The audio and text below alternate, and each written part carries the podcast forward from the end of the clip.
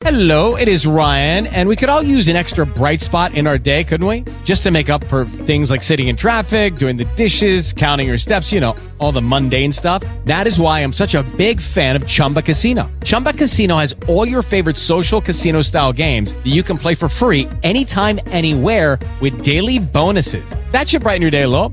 Actually, a lot. So sign up now at chumbacasino.com. That's chumbacasino.com. No purchase necessary. VGW Group. Void were prohibited by law. See terms and conditions. 18 plus. Lucky Land Casino asking people what's the weirdest place you've gotten lucky? Lucky? In line at the deli, I guess? Aha, in my dentist's office. More than once, actually. Do I have to say? Yes, you do. In the car before my kids' PTA meeting. Really? Yes. Excuse me, what's the weirdest place you've gotten lucky? I never win and tell. Well, there you have it. You can get lucky anywhere playing at LuckyLandSlots.com. Play for free right now. Are you feeling lucky? No purchase necessary. Void where prohibited by law. 18 plus. Terms and conditions apply. See website for details. Temo che dovrò andare, Watson, disse Holmes una mattina mentre ci sedevamo a colazione. Andare? Dove? A Dartmoor, a King's Island. Non ne fui sorpreso. Anzi, mi ero stupito che non si fosse già trovato immischiato in quello straordinario evento che era ormai sulla bocca di tutti. Per un'intera giornata il mio amico si era aggirato come una belva in gabbia per la stanza, a capo chino, caricando e ricaricando la sua pipa col tabacco più forte che aveva, assolutamente sordo ad ogni mia domanda e ogni mio commento. Il giornalaio ci aveva fatto recapitare le copie appena uscite di tutti i quotidiani, ai quali però aveva dato solo un'occhiata superficiale, per poi buttarli in un angolo. Malgrado il suo mutismo, comunque, sapevo benissimo su che cosa stava rimuginando. Era uno solo il problema alla ribalta della cronaca che poteva costituire una sfida alle sue capacità analitiche. La misteriosa scomparsa del favorito per la Wessex Cup e la tragica morte del suo allenatore. Perciò, quando mi annunciò all'improvviso la sua intenzione di recarsi sulla scena del dramma, non ne rimasi sorpreso. Me lo aspettavo, anzi, lo speravo. Sarei felicissimo di venire con lei, se questo non la disturba, dissi. Mio caro Watson, mi farebbe davvero un grosso favore se mi accompagnasse. E credo che non sprecherebbe il suo tempo. Questo caso presenta dei risvolti che promettono di renderlo più unico che raro. Penso che faremo giusto in tempo a prendere il treno da Paddington. Ne discuteremo durante il viaggio. Le sarei grato se volesse portare con sé il suo ottimo binocolo. Così, più o meno un'ora dopo, mi trovai seduto nell'angolo di uno scompartimento di prima classe diretto a tutta velocità verso Exeter, mentre Holmes, il volto magro e intenso, incorniciato dal suo berretto da viaggio con i paraorecchi, sfogliava rapidamente un mucchio di giornali che aveva comperato a Paddington. Ci eravamo lasciati da un pezzo alle spalle Reading quando buttò sotto il sedile l'ultimo quotidiano e mi offrì un sigaro. Stiamo andando bene, disse, guardando fuori dal finestrino e dando un'occhiata all'orologio. Stiamo viaggiando ad una media oraria di 53 miglia e mezzo. Non ho osservato le colonnine dei quarti di miglio, dissi. Nemmeno io. Ma su questa linea i pali del telegrafo sono distanziati di 60 yard l'uno dall'altro, e il calcolo è semplice. Immagino che abbia letto di questa faccenda dell'assassinio di John Straker e della scomparsa di Silver Blaze. Ho letto i resoconti sul Telegraph e sul Chronicle.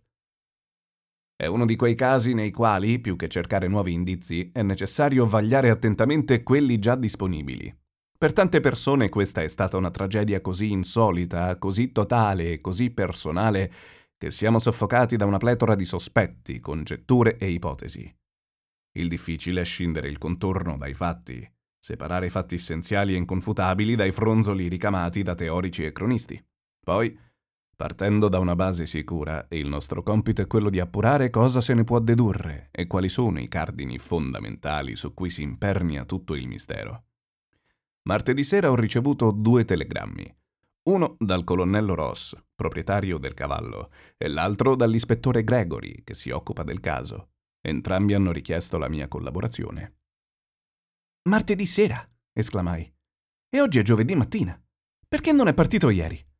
perché ho commesso un errore, mio caro Watson, il che temo mi accade più di frequente di quanto si penserebbe nel leggere i suoi racconti.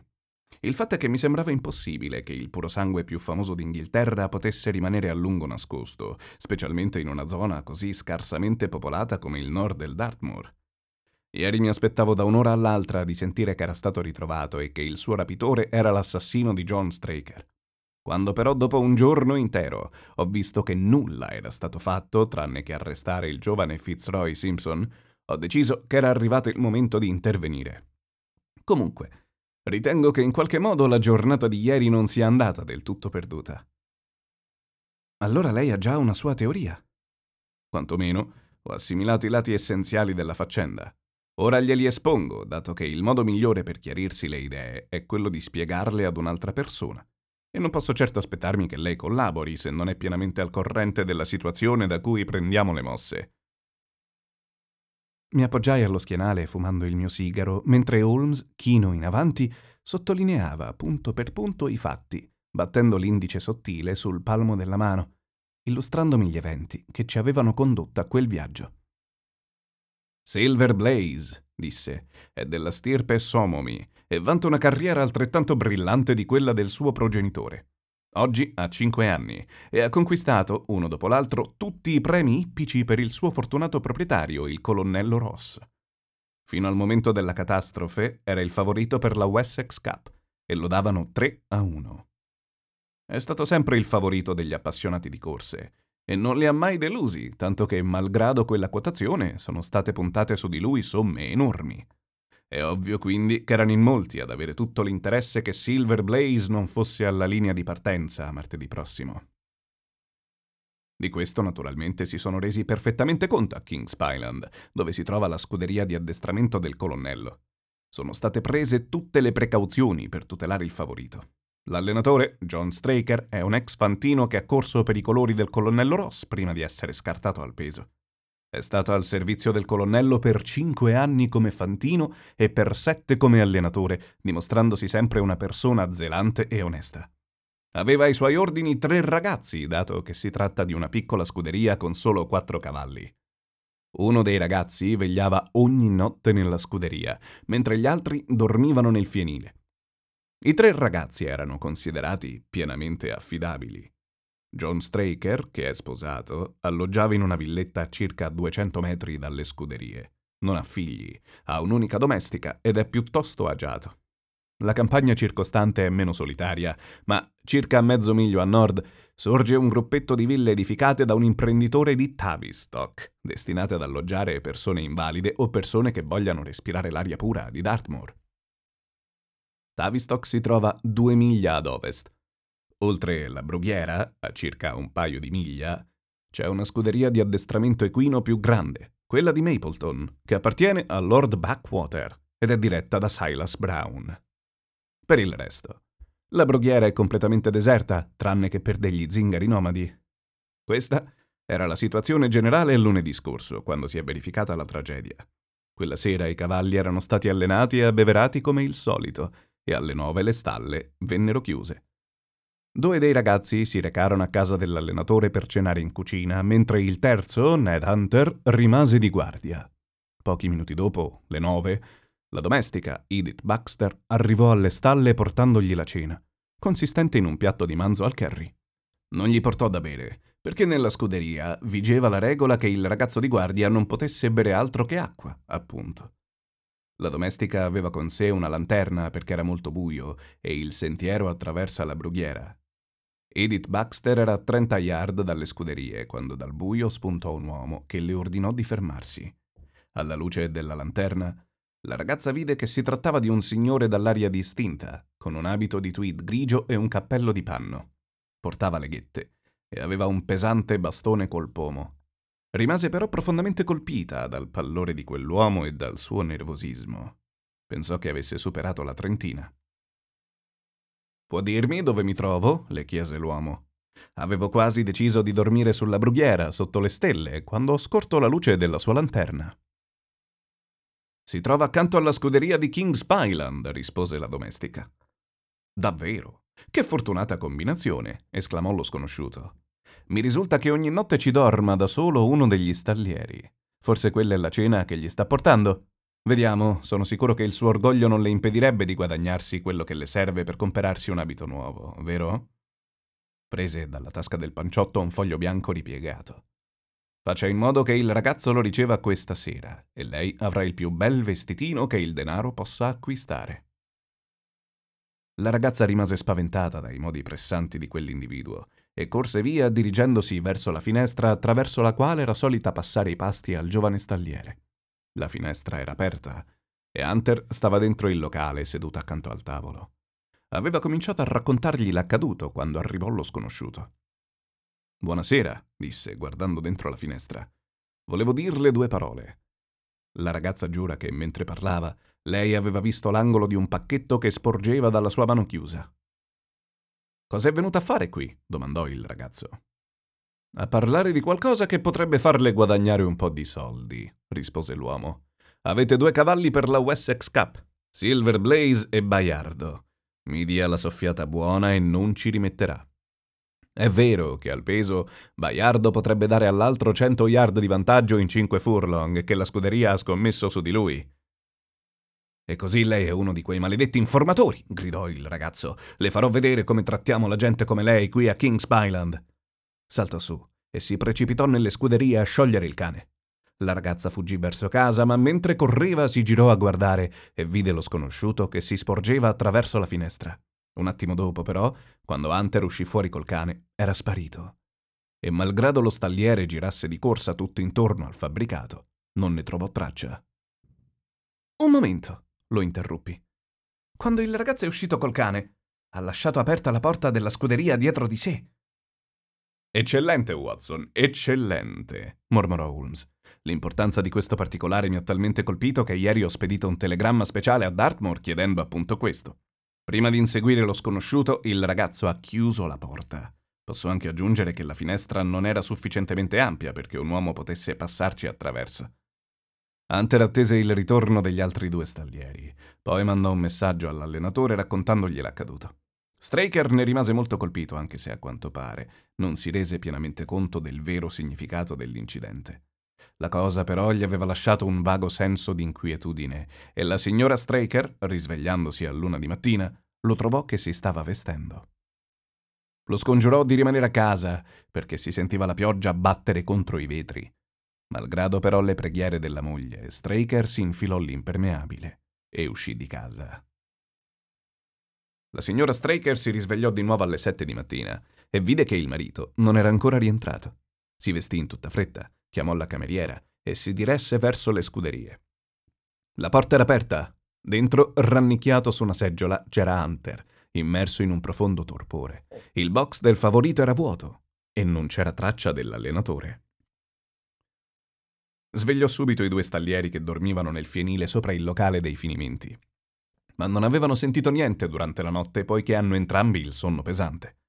Hunter evidentemente era stato drogato e dato che da lui non si poteva cavare nulla di sensato, lo lasciarono lì a smaltire il sonno, mentre i due ragazzi e le due donne si precipitavano alla ricerca dei due scomparsi.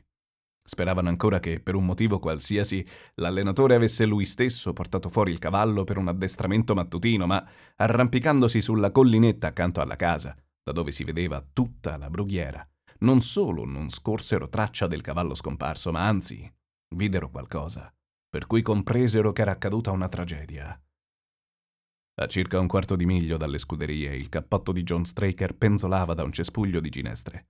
Immediatamente al di sotto la brughiera presentava una concavità e sul fondo trovarono il corpo ormai senza vita del povero allenatore. Aveva la testa fracassata per un colpo violento inferto con qualcosa di molto pesante e sulla coscia presentava una ferita, un taglio lungo e preciso fatto ovviamente con uno strumento molto affilato. Era però evidente che Straker aveva lottato vigorosamente contro i suoi assalitori, perché nella mano destra serrava un piccolo coltello coperto fino al manico di sangue raggrumato, mentre nella sinistra aveva un fazzoletto da collo di seta, rosso e nero, che la ragazza ricordò di aver notato la sera prima al collo dello sconosciuto che era andato alla scuderia.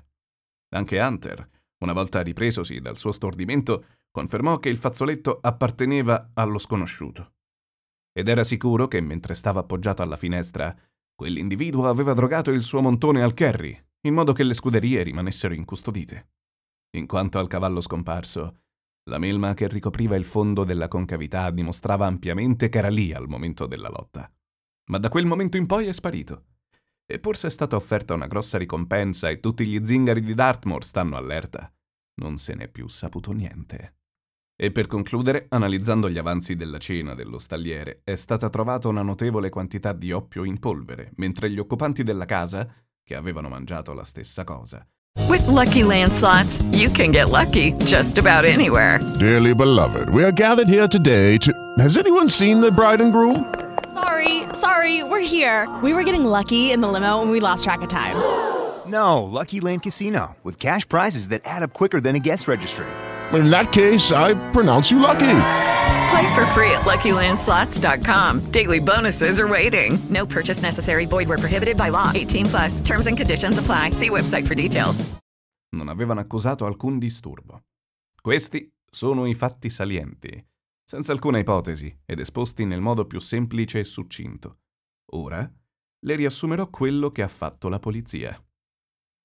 L'ispettore Gregory, al quale è stato affidato il caso, è un funzionario molto competente. Se solo avesse un briciolo di immaginazione potrebbe arrivare ai vertici della professione.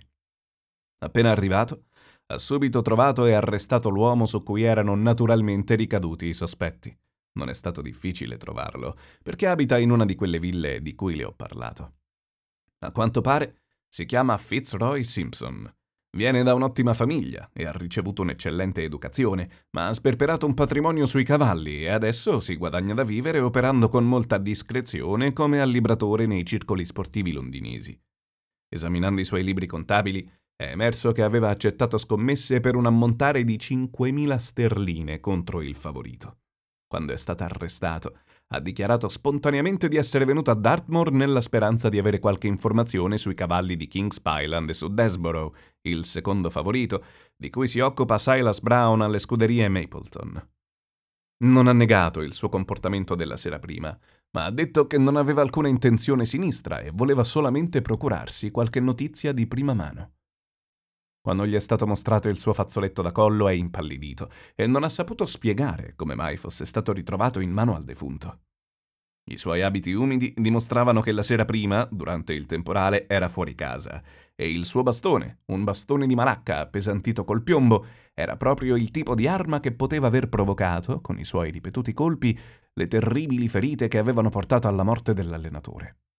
D'altro canto, su di lui non è stata rilevata alcuna ferita, mentre il sangue sul coltello di Straker indicava che almeno uno dei suoi assalitori ne era uscito malconcio. Questo è tutto in due parole, Watson. E se lei può illuminarmi, gliene sarò infinitamente grato.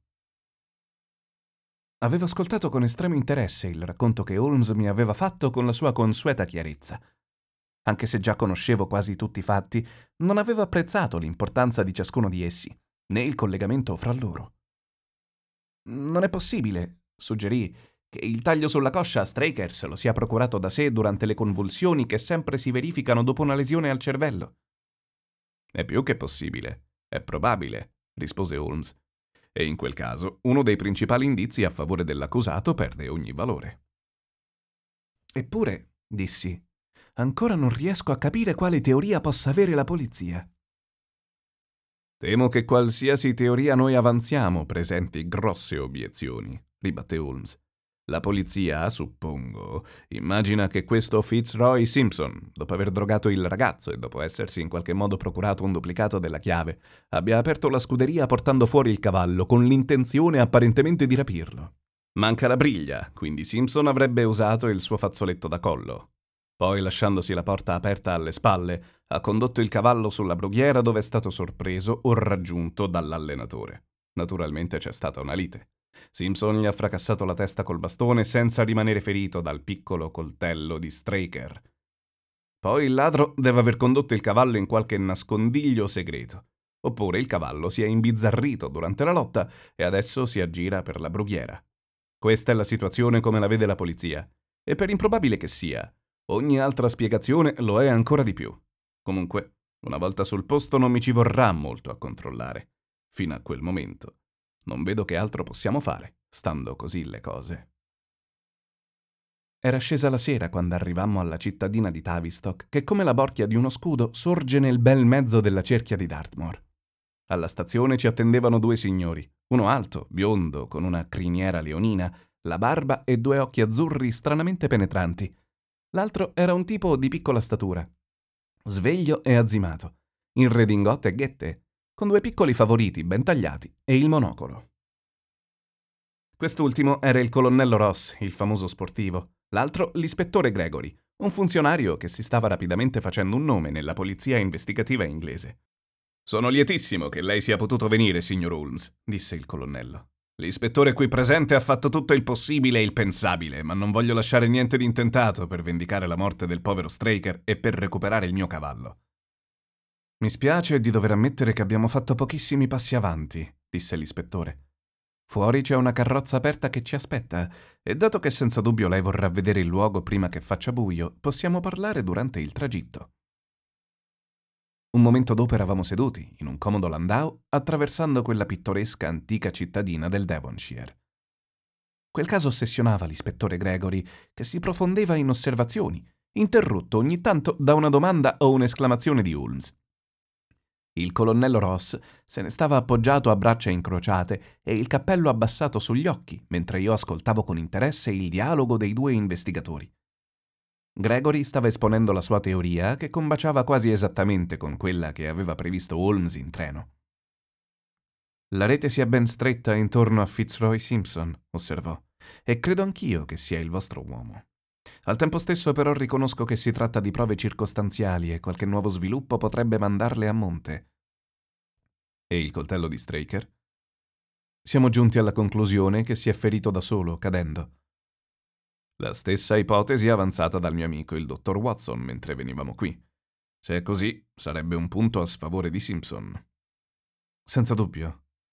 Non possiede un coltello né presenta traccia di ferite.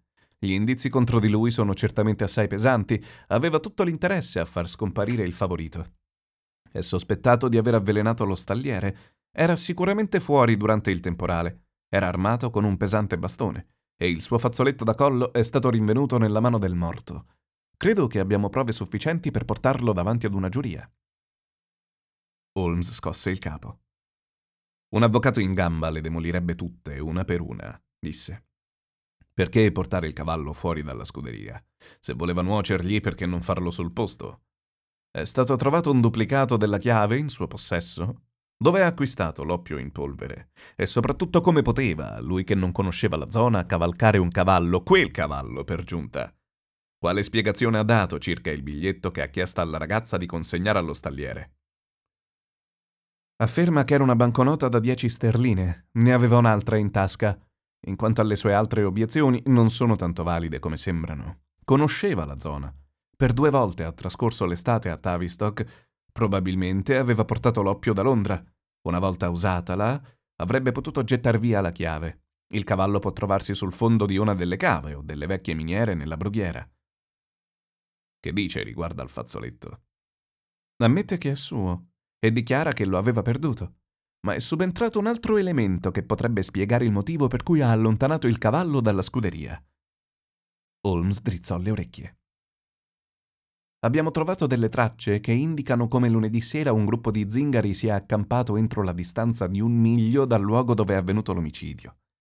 Il martedì se n'erano andati. Ora, supponiamo che Simpson avesse stipulato un accordo con questi zingari. Non avrebbe potuto portare da loro il cavallo una volta sorpreso e non potrebbero avercelo loro adesso? È senz'altro possibile. Stanno perlustrando la brughiera in cerca degli zingari, ho anche ispezionato tutte le scuderie e tutti i capanni di Tavistock nel raggio di dieci miglia. Se non ricordo male, c'è un'altra scuderia nelle immediate vicinanze. Sì, ed è un fattore che non possiamo certo trascurare. Dal momento che il loro cavallo Desborough era secondo nel tabellone delle scommesse, avevano interesse a far scomparire il favorito. Si sa che Silas Brown, l'allenatore, ha ricevuto forti scommesse sulla corsa e non era certo un amico del povero Straker. Abbiamo ispezionato le scuderie, ma non abbiamo trovato nulla che possa collegarlo a questa faccenda. E nulla che possa collegare questo Simpson agli interessi delle scuderie Mapleton? Assolutamente nulla. Holmes si appoggiò allo schienale della carrozza e nessuno parlò più. Pochi minuti dopo ci fermammo davanti ad una graziosa villetta di mattoni rossi con le tegole aggettate che sorgeva accanto alla strada. Un po' più lontano, al di là del maneggio esterno, si vedeva una lunga costruzione annessa con le tegole grigie. In ogni altra direzione si stendeva fino all'orizzonte la brughiera ondulata, cui le felci aride conferivano un colore bronzeo, interrotta solo dai comignoli di Tavistock e da un gruppo di fabbricati verso ovest che costituivano le scuderie Mapleton. Scendemmo tutti rapidamente, tranne Holmes, che rimase seduto con lo sguardo fisso al cielo davanti a lui, profondamente immerso nei suoi pensieri. Solo quando gli toccai il braccio si riscosse con un sussulto e scese anche lui dalla carrozza. Mi scusi, disse rivolto al colonnello Ross che lo osservava un po' stupito. Stavo sognando ad occhi aperti. C'era un bagliore nel suo sguardo e una certa eccitazione soffocata nei suoi modi, che conoscendolo bene mi fecero capire che aveva scoperto un indizio, anche se non riusciva ad immaginare dove. Forse preferisce recarsi subito sulla scena del delitto, signor Holmes? chiese Gregory. Credo che preferirei trattenermi qui per un po' ad esaminare un paio di dettagli. Immagino che il corpo di Straker sia stato riportato qui. Sì, è stato deposto al piano di sopra, l'inchiesta è fissata per domani. È stato per parecchi anni al suo servizio, colonnello Ross. L'ho sempre trovato un ottimo elemento. Immagino, ispettore, che lei abbia fatto un inventario di quanto gli è stato trovato nelle tasche al momento del decesso. Tutti gli oggetti sono nel soggiorno, se vuole vederli. Ne sarei lietissimo. Entrammo in fila indiana nella sala sul davanti e ci sedemmo accanto al tavolo centrale mentre l'ispettore apriva una scatola quadrata di latta e ci metteva davanti un mucchietto di roba.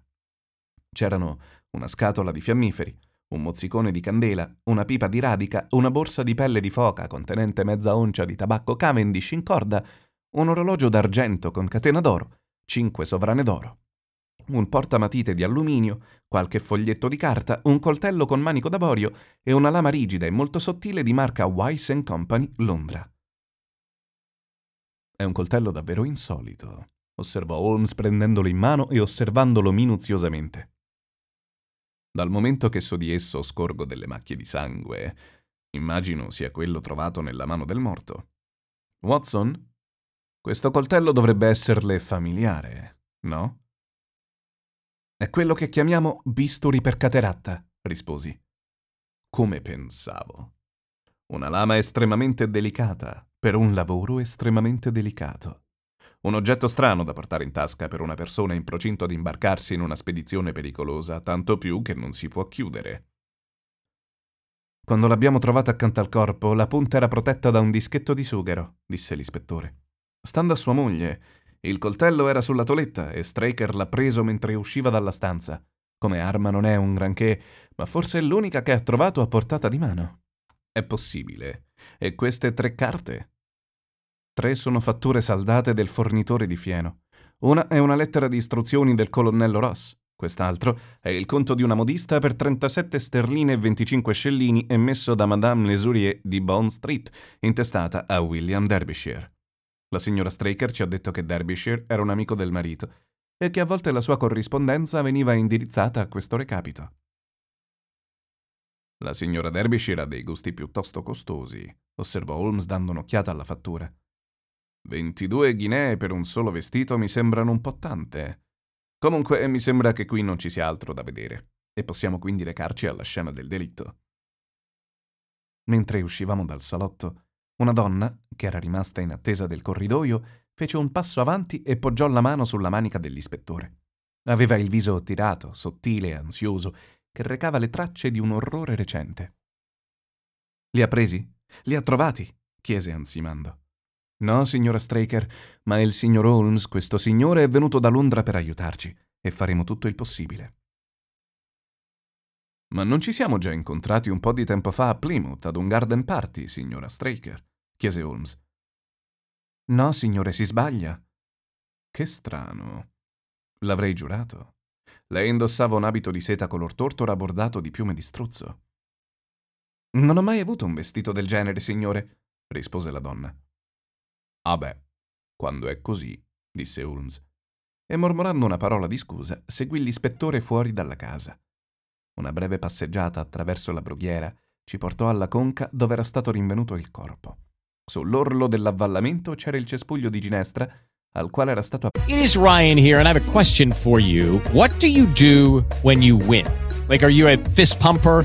A woohooer, a hand clapper, a high fiver. I kind of like the high five, but if you want to hone in on those winning moves, check out Chumba Casino. At chumbacasino.com, choose from hundreds of social casino style games for your chance to redeem serious cash prizes. There are new game releases weekly, plus free daily bonuses. So don't wait. Start having the most fun ever at chumbacasino.com. No purchase necessary. Group. Void were prohibited by law. See terms and conditions. 18 plus. Waiting on a tax return? Hopefully, it ends up in your hands. Fraudulent tax returns due to identity theft increased by 30% in 2023. If you're in a bind this tax season, LifeLock can help.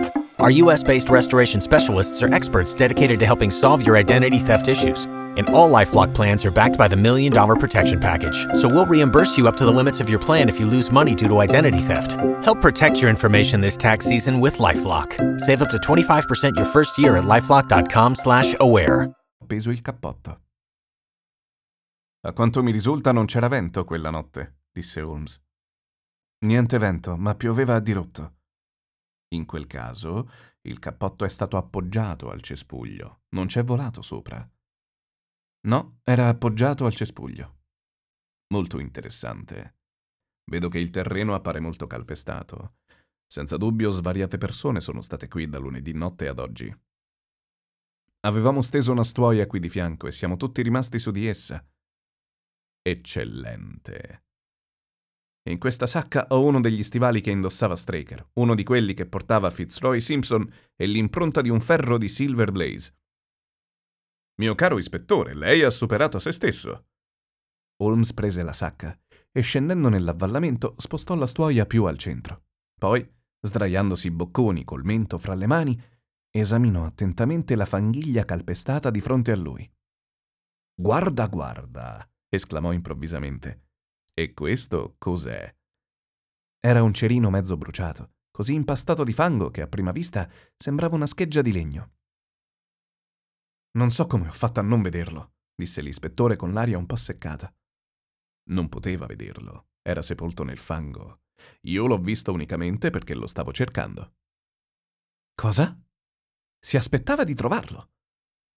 Lo ritenevo non improbabile. Prese gli stivali dalla sacca, confrontandone le impronte con i segni sul terreno. Poi risalì fino all'orlo dell'avvallamento e si insinuò carponi fra le felci e i cespugli.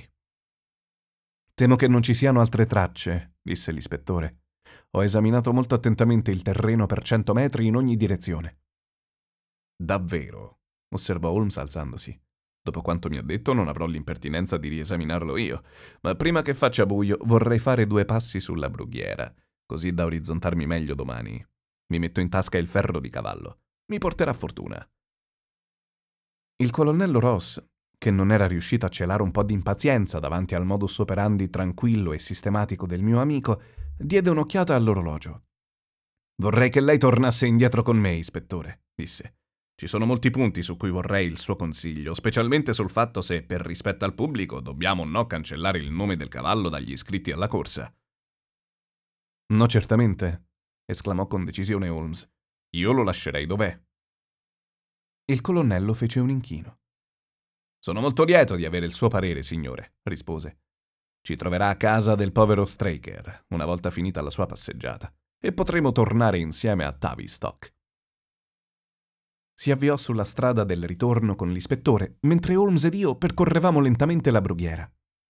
Il sole cominciava a calare dietro le scuderie Mapleton e il lungo piatto declivio davanti a noi assumeva una sfumatura dorata che si intensificava in un caldo color marrone nei punti in cui felci e roveti coglievano la luce del tramonto.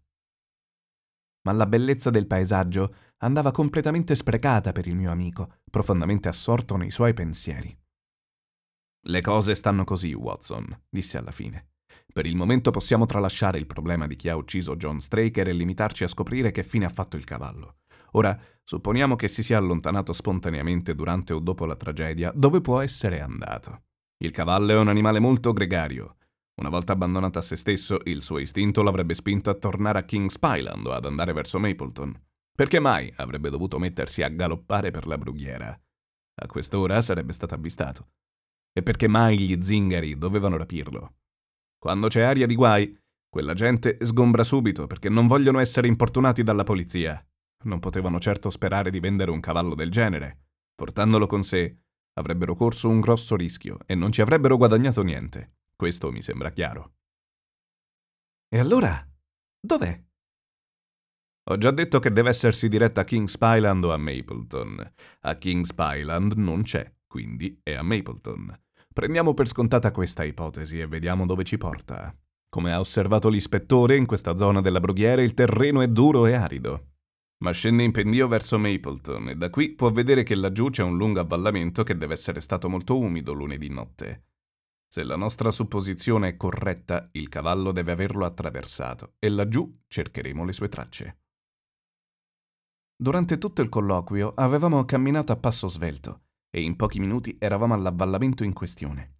Dietro richiesta di Holmes, io scesi lungo l'orlo di destra e lui lungo quello di sinistra, ma non avevo ancora fatto 50 passi che mi chiamò ad alta voce agitando la mano. Davanti a lui, nel terreno soffice, spiccava netta l'impronta di un cavallo e il ferro che tirò fuori di tasca ci si adattava perfettamente. Vede il valore dell'immaginazione, disse Holmes. È l'unica qualità di cui Gregory è totalmente privo. Noi abbiamo immaginato cosa poteva essere accaduto, abbiamo agito di conseguenza e i fatti ci hanno dato ragione. Andiamo avanti. Attraversammo il fondo paludoso e poi camminammo per un quarto di miglio su un terreno asciutto e compatto. Poi trovammo un altro declivio e nuove tracce. Poi le perdemmo per mezzo miglio, solo per ritrovarle vicinissime a Mapleton. Fu Holmes a vederle per primo e si arrestò indicando qualcosa con aria trionfante. Accanto alle impronte del cavallo erano visibilissime quelle di un uomo. Prima il cavallo era solo, esclamai. Esattamente. Prima era solo e questo che è? La doppia traccia faceva una svolta brusca in direzione di King's Pyland. Holmes fischiettò fra i denti e ci mettemmo a seguirle. Lui teneva gli occhi fissi a terra, ma io per caso guardai un po' di fianco e con grande sorpresa vidi le stesse tracce che tornavano indietro nella direzione opposta. Un punto a suo favore, Watson, disse Holmes quando gliele indicai. Ci ha risparmiato una lunga camminata che ci avrebbe riportato al punto di partenza. Seguiamo le tracce di ritorno. Non dovemmo andare molto lontano. Le impronte finivano alla pavimentazione di asfalto che conduceva al cancello delle scuderie Mapleton. Mentre ci avvicinavamo, ne uscì correndo un mozzo di stalla. Non vogliamo intrusi da queste parti, disse. Solo una domanda, rispose Holmes con l'indice e il pollice nelle tasche del panciotto. Se venissi alle 5 di domattina, sarebbe troppo presto per vedere il tuo padrone, il signor Silas Brown? Si figuri, signore, se qualcuno è in giro a quell'ora è proprio lui, è sempre il primo ad alzarsi. Ma eccolo, signore, potrà risponderle lui stesso. No, signore, no, no, no, mi giocherei il posto se vedesse che tocco il suo denaro, magari più tardi. Mentre Sherlock Holmes si rimetteva in tasca la mezza corona che aveva tirato fuori, un uomo anziano dall'aspetto battagliero uscì a grandi passi dal cancello dondolando un frustino. Che stai facendo, Dawson? gridò. Niente chiacchiere. Va a fare il tuo lavoro. E voi? Che diavolo volete qui? Dieci minuti di conversazione con lei, gentile signore, rispose Holmes con voce flautata. Non ho tempo per parlare col primo vagabondo che capita. Non vogliamo sconosciuti da queste parti. Filate, o vi troverete il cane alle calcagna. Holmes si chinò in avanti sussurrando qualcosa all'orecchio dell'allenatore, che sobbalzò violentemente, arrossendo fino alla radice dei capelli. È una menzogna! gridò. Una maledetta menzogna! Benissimo. Dobbiamo discuterne qui in pubblico o parlarne tranquillamente nel suo ufficio? Ah, entri se proprio vuole. Holmes sorrise. Non la farò attendere che pochi minuti, Watson, disse. Adesso, signor Brown, sono a sua disposizione. Passarono venti minuti e le sfumature di rosso si erano trasformate in grigio quando Holmes e l'allenatore ricomparvero. Non avevo mai visto un cambiamento simile in una persona come quello che si era verificato in Silas Brown durante quel breve tempo. Il volto era cinereo. Grosse gocce di sudore gli imperlavano la fronte e le mani gli tremavano a tal punto che il frustino oscillava come un ramo al vento. Sparita anche quell'aria prepotente e arrogante, si era fatto piccolo piccolo a fianco del mio amico, come un cane accanto al padrone. Le sue istruzioni saranno seguite alla lettera. Tutto sarà fatto come vuole lei. Non devono esserci errori, lo ammonì Holmes voltandosi a guardarlo. E l'altro sussultò, leggendo la minaccia nei suoi occhi. No, no, non ci sarà nessun errore. Sarà là. Dovrò prima cambiarmi o no? Holmes rifletté un momento, poi scoppiò a ridere. No, non lo faccia, rispose. Le farò sapere per lettera. Niente scherzi, o... Oh, può fidarsi di me, può fidarsi. Sì? Credo di sì. Bene, avrà mie notizie domani. Girò sui tacchi ignorando la mano tremante che l'altro gli tendeva e ci incamminammo verso King's Pyland. Raramente in vita mia ho visto un esemplare più perfetto di prepotente vigliacco e subdolo come il nostro esimio Silas Brown, osservò Holmes mentre camminavamo fianco a fianco. Allora il cavallo ce l'ha lui. Ha cercato di cavarsela con qualche smargiassata, ma gli ho descritto con tanta precisione quello che aveva fatto quella mattina che è convinto che io lo stessi osservando. Naturalmente, lei avrà notato la strana punta quadrata dell'impronta e come i suoi stivali coincidano esattamente con essa.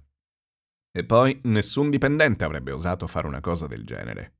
Gli ho descritto come, essendosi alzato prima degli altri, secondo la sua abitudine, aveva visto un cavallo sconosciuto che si aggirava sulla brughiera come gli si era avvicinato, il suo stupore nel rendersi conto, dalla stella bianca sulla fronte che aveva dato il nome al favorito, che il caso gli aveva fatto capitare fra le mani proprio il cavallo in grado di battere quello su cui aveva puntato il suo denaro. Gli descrissi poi come il suo primo impulso fosse stato quello di ricondurlo a King's Pyland, e come invece il diavolo gli avesse suggerito di nasconderlo fino a dopo la corsa, e di come l'avesse riportato indietro e nascosto a Mapleton.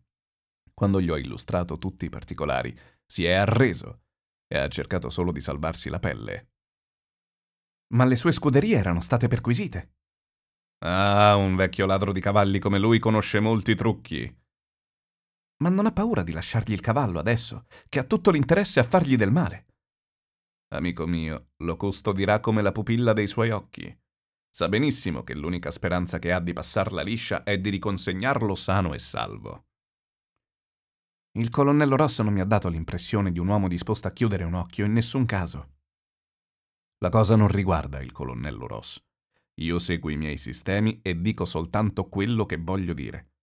Questo è il vantaggio di non avere una veste ufficiale. Non so se lo ha notato Watson, ma l'atteggiamento del colonnello nei miei confronti è stato un tantino troppo altezzoso. E ho voglia di divertirmi un po' alle sue spalle. Non gli dica niente del cavallo. Certamente non senza il suo permesso e del resto. Questa è una cosa di secondaria importanza rispetto al problema di chi ha ucciso John Straker. Ed è a questo che si dedicherà adesso. Niente affatto. Torniamo entrambi a Londra col treno della sera. Rimasi sbalordito alle parole del mio amico. Eravamo nel Devonshire solo da poche ore, e il fatto che già rinunciasse ad un'indagine che aveva avviato così brillantemente mi appariva incomprensibile. Non riuscì a cavargli un'altra parola di bocca finché non fummo di nuovo a casa dell'allenatore. Il colonnello e l'ispettore ci aspettavano in salotto. Il mio amico ed io torniamo in città con l'espresso della sera, annunciò Holmes. Abbiamo avuto una piacevole boccata della vostra aria di Dartmoor. L'ispettore spalancò gli occhi e il colonnello arricciò il labbro in un sorrisetto sarcastico. Quindi lei pensa di non riuscire ad arrestare l'assassino del povero Straker, disse. Holmes alzò le spalle. Ci sono grosse difficoltà, rispose. Comunque, ho le migliori speranze che martedì il suo cavallo parteciperà alla corsa e la prego di tenere pronto il fantino. Potrei avere una fotografia del signor John Straker. L'ispettore ne trasse una da una busta e gliela diede. Mio caro Gregory, lei anticipa tutti i miei desideri. Se posso pregarla di aspettare qui per un attimo, avrei una domanda da fare alla domestica. Devo dire che sono piuttosto deluso del nostro consulente da Londra, disse senza perifrasi il colonnello Ross dopo che il mio amico era uscito dalla stanza. Non mi sembra che dal suo arrivo abbiamo fatto molti passi avanti.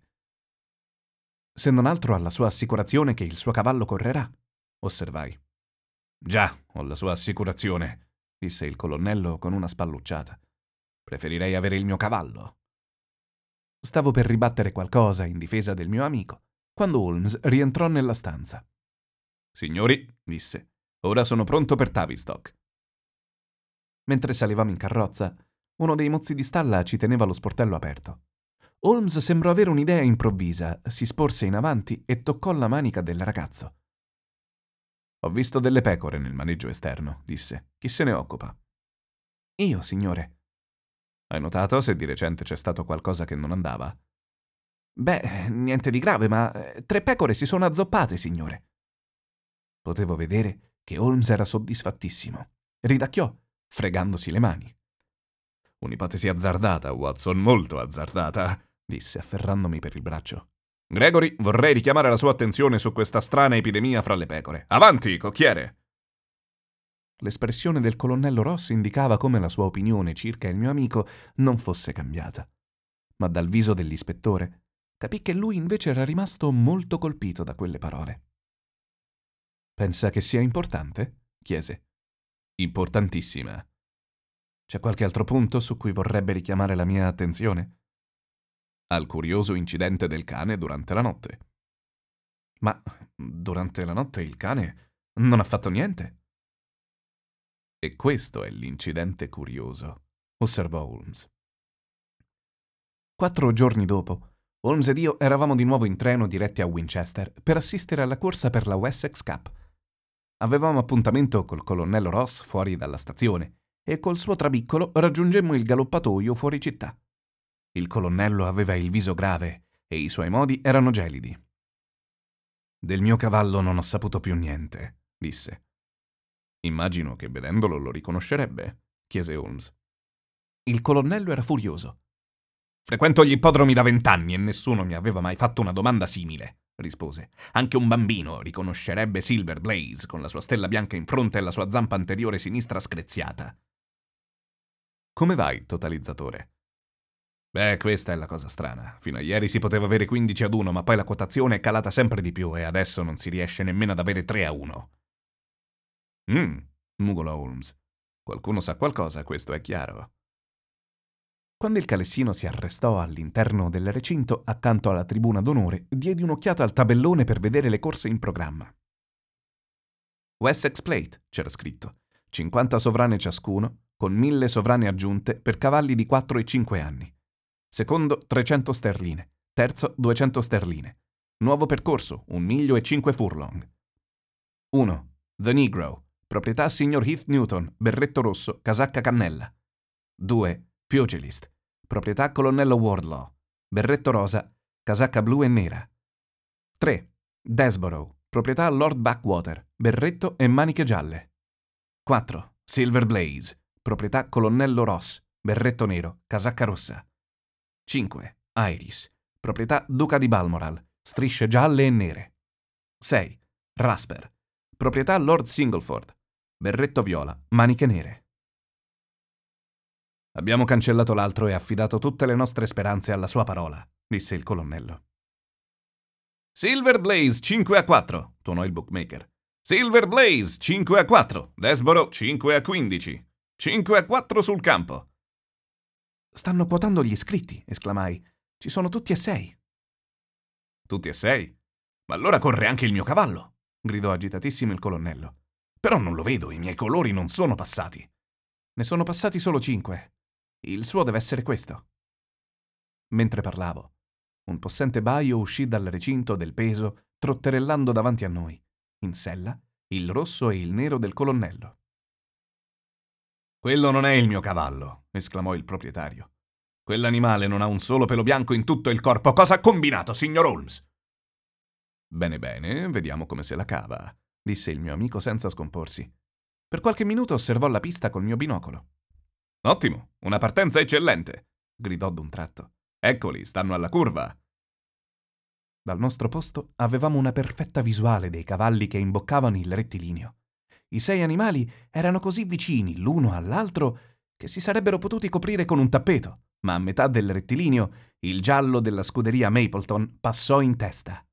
Prima però che arrivassero alla nostra altezza, lo scatto di Desboro venne vanificato e il cavallo del colonnello superò il traguardo in volata sopravanzando il rivale di buone sei lunghezze, mentre il cavallo del duca di Balmoral, Iris, si piazzava solo terzo.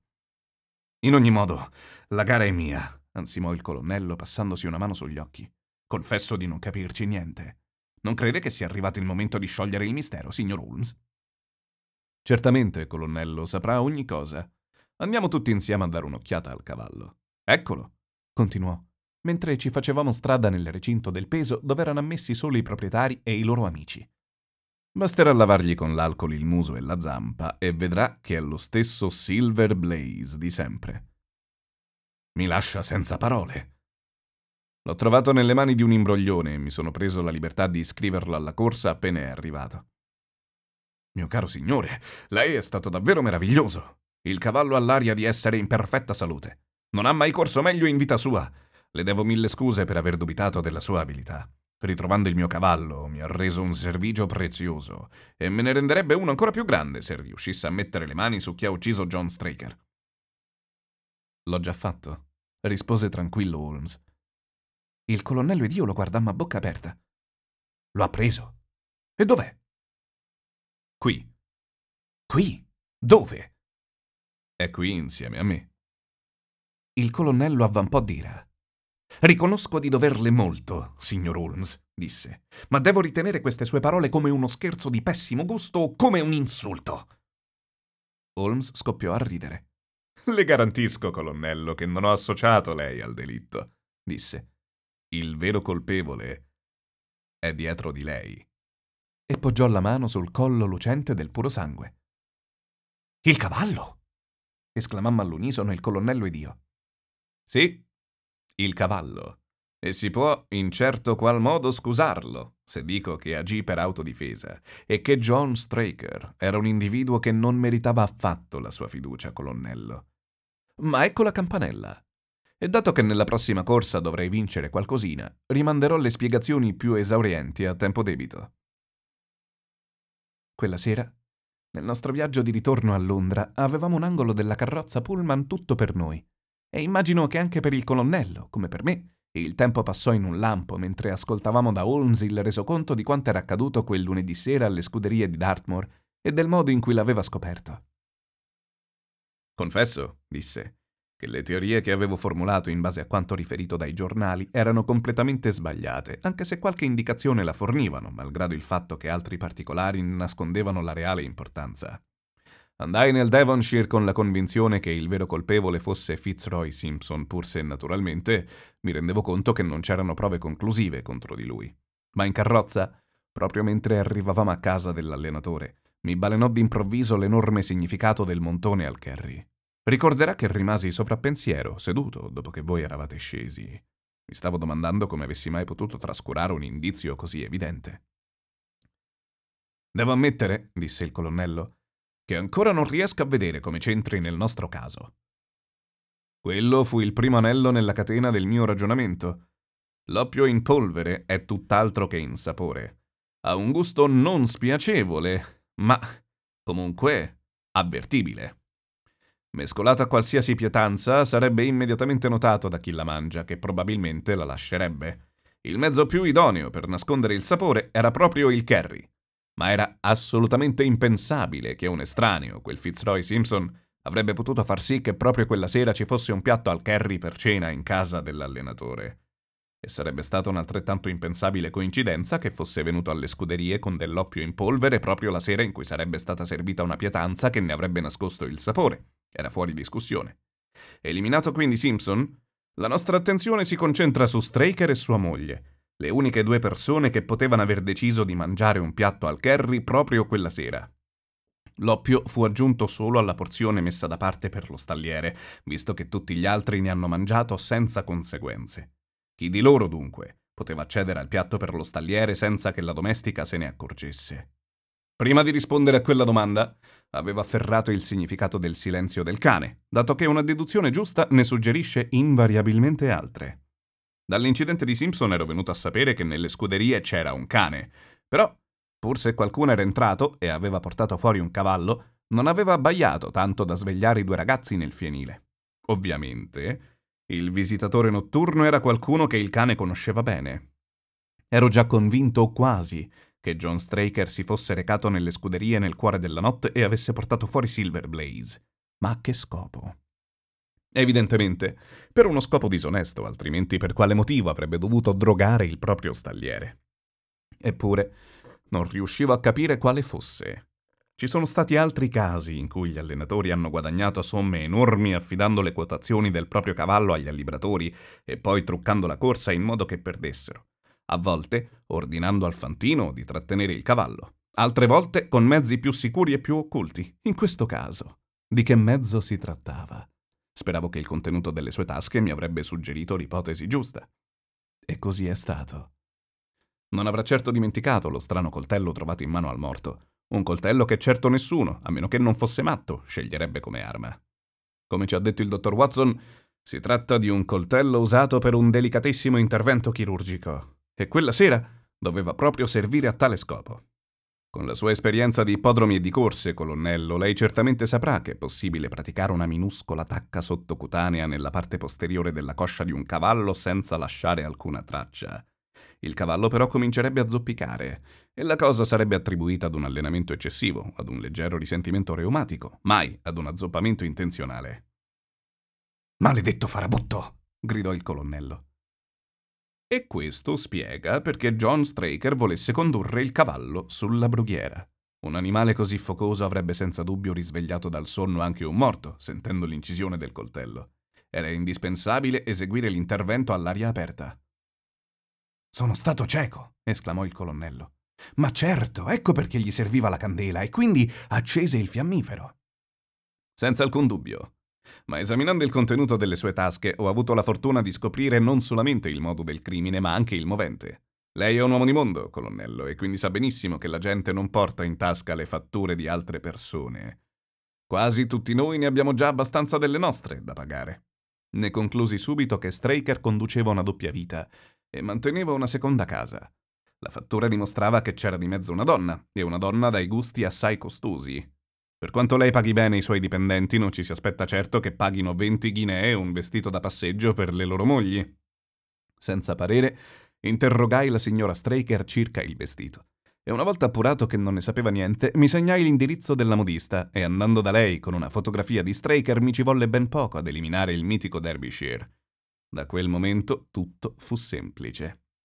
Straker aveva condotto il cavallo in un avvallamento del terreno che avrebbe nascosto la luce della candela. Simpson, fuggendo, aveva lasciato cadere il fazzoletto da collo e Straker l'aveva raccolto, forse pensando di servirsene per legare la zampa dell'animale. Una volta nell'avvallamento si era portato alle spalle di Silver Blaze e aveva acceso la fiamma, ma l'animale, spaventato da quel bagliore improvviso e con l'istinto tipico delle bestie per il pericolo, si era messo a sferrare calci e il ferro di uno zoccolo aveva colpito in pieno la fronte di Straker. Malgrado la pioggia, l'uomo si era già tolto il soprabito per compiere il suo delicato intervento e quindi, cadendo, si ferì alla coscia col coltello. Mi sono spiegato? Meraviglioso! esclamò il colonnello. Meraviglioso! Sembra proprio che lei sia stato presente alla scena. La mia ultima deduzione fu, lo ammetto, piuttosto azzardata. Mi sembrava strano che un uomo astuto come Straker si accingesse ad una cosa così difficile come l'incisione di un tendine senza aver fatto prima un po' di pratica. Ma su che cosa? Mi cadde l'occhio sulle pecore e feci una domanda che con mia sorpresa dimostrò che la mia supposizione era giusta. Tornato a Londra andai dalla modista, la quale riconobbe in Straker uno dei suoi migliori clienti, un certo Derbyshire, che aveva una moglie molto elegante e con un debole per gli abiti costosi. Sono certo che questa donna lo aveva portato ad indebitarsi fino al collo. Di qui quel suo miserabile tentativo di imbroglio. Lei ci ha spiegato tutto, tranne una cosa, osservò il colonnello. Dov'era il cavallo? Ah, si era dato alla fuga ed è stato trovato e accudito da uno dei suoi vicini. Una persona che, credo, dovremmo perdonare. Questa è Clapham Junction e se non vado errato, fra meno di dieci minuti dovremmo essere alla stazione Vittoria. Se vuole venire da noi a fumarsi un sigaro, colonnello, sarò lietissimo di darle qualsiasi altro particolare le interessi.